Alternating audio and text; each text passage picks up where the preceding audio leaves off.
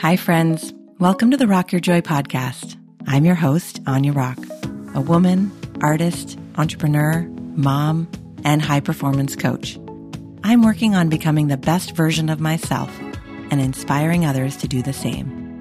This is my invitation to you to be part of the collective shifting of consciousness. Let's choose love. Let's choose joy. And let's rock your joy, one day at a time. Hi, friends. Welcome back. A few weeks back, we talked about taking a beat when someone asks, How are you? Taking a moment to reflect and give a more candid and honest answer. So I've been revisiting that work myself this week. On the surface, I'm fine. I have a lot to be thankful for, but I'm also processing a lot of emotion as I know many of us are. I'm giving myself the space to be curious about that emotion and notice the alternating waves of exhaustion and overwhelm and energy. I think the exhaustion is just a symptom of the ongoing multitasking, our collective grief over months and months of COVID-19 compounded with a cultural revolution that's happening in our midst. It is in one breath energizing and exciting. And I feel activated and ready.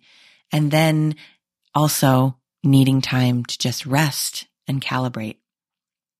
As we emerge from our cocoons and our cities begin to reopen, there's a lot of anxiety related back to how it's all going to look.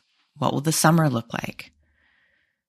As the Black Lives Matter conversation continues past the news cycle, Many of us are searching for answers about how we can show up better for our own communities. We are consuming a lot of new information and asking of ourselves to be honest and look at our own patterns and our own biases. This work takes a lot of energy. This year of 2020 has been unlike any we've lived through in our lifetime. As mothers, most of us are being asked to do the impossible. And perfectionism has no space here. It's a quick way to spiral into overwhelm. I've asked myself over and over, is doing my best in this moment enough? I'm working on a lot of open communication within my family, within my friendships and community. I'm trying to be as open and radically honest as possible. I have a lot of great healthy habits in place. And if you follow me, you know that those are part of my daily rituals. But I do also notice areas where I had been cutting corners. So as we head into the summer and the kids are off school and I still have business goals and personal goals for 2020, I've asked myself, reevaluating my situation, what if I had three times more clarity, more energy, and more focus? One of the most significant habits I teach in my workshops and courses is my morning routine. About three years ago, I had a similar sense of feeling like I was always running behind. For years, I had been a wake up and keep up kind of mom. I love to sleep. And when you have babies, sleep is precious and you take it when you can get it. But as my kids got older and were sleeping more consistently, I noticed that I hadn't adjusted.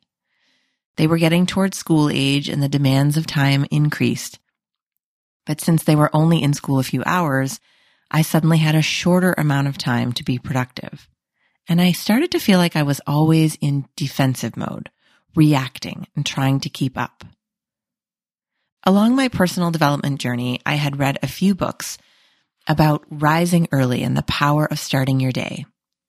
The most impactful was by Robin Sharma called the 5 a.m. Club. And I remember when I first read it, I thought, not me, not happening. But here I was, feeling dissatisfied, frustrated, and out of alignment. I knew I had to make a change. So I decided to give it a try. And ever since, it has become the most sacred part of my day. I can't overemphasize how having a morning routine has changed every part of my life.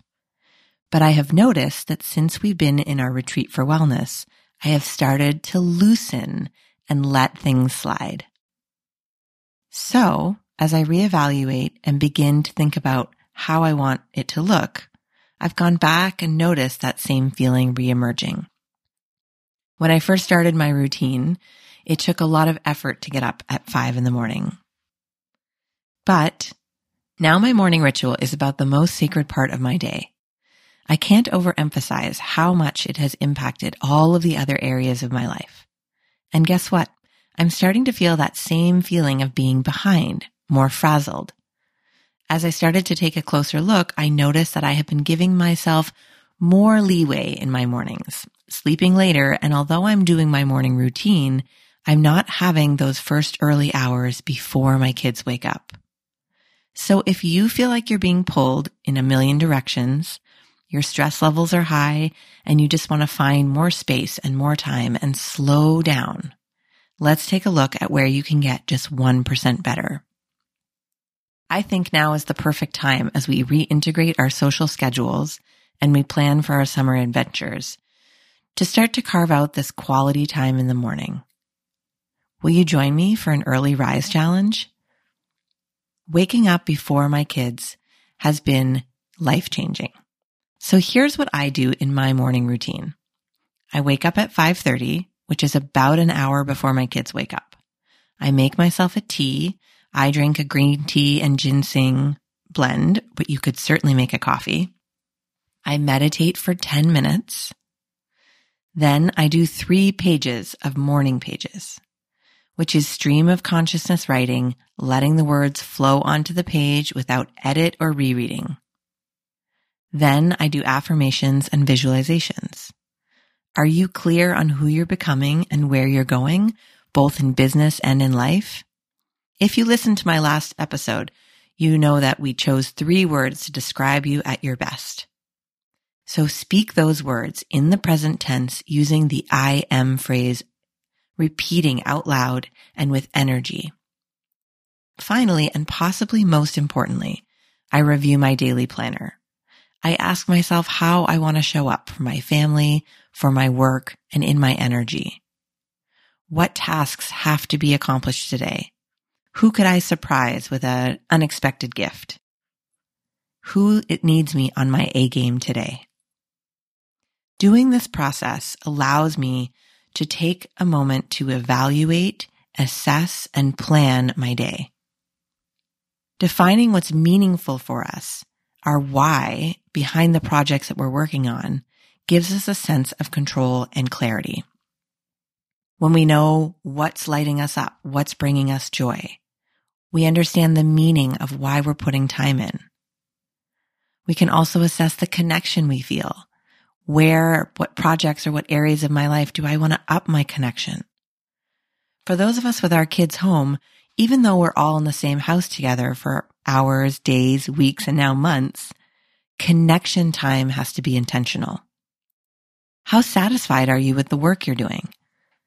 Having a moment to reflect both morning and ideally at night about how fulfilled you are and engaged in the work you're doing is so important. Can you bring some new energy to the environment you're in or to your work or to just one of your projects? I like to sit back and ask myself, is what I'm doing having impact and purpose in the big picture of my life? Does it feel aligned with the overall picture?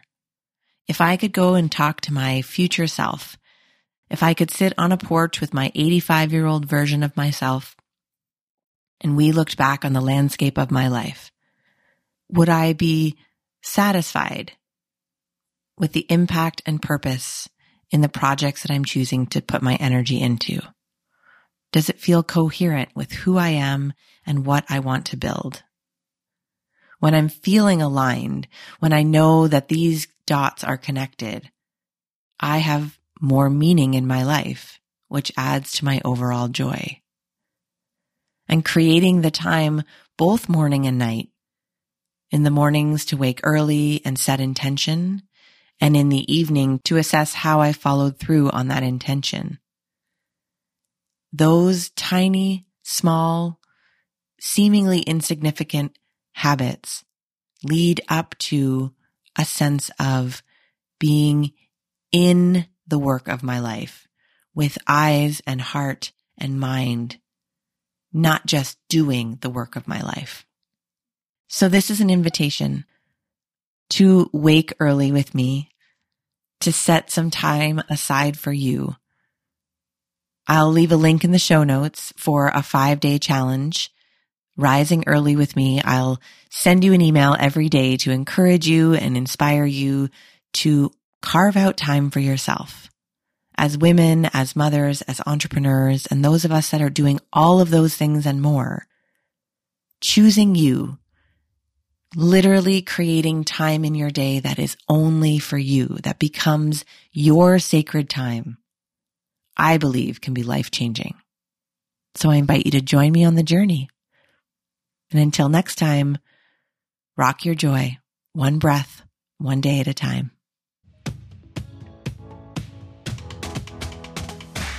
If you love this podcast, and I so hope you did, please subscribe that way you'll get real time updates anytime I post a new episode.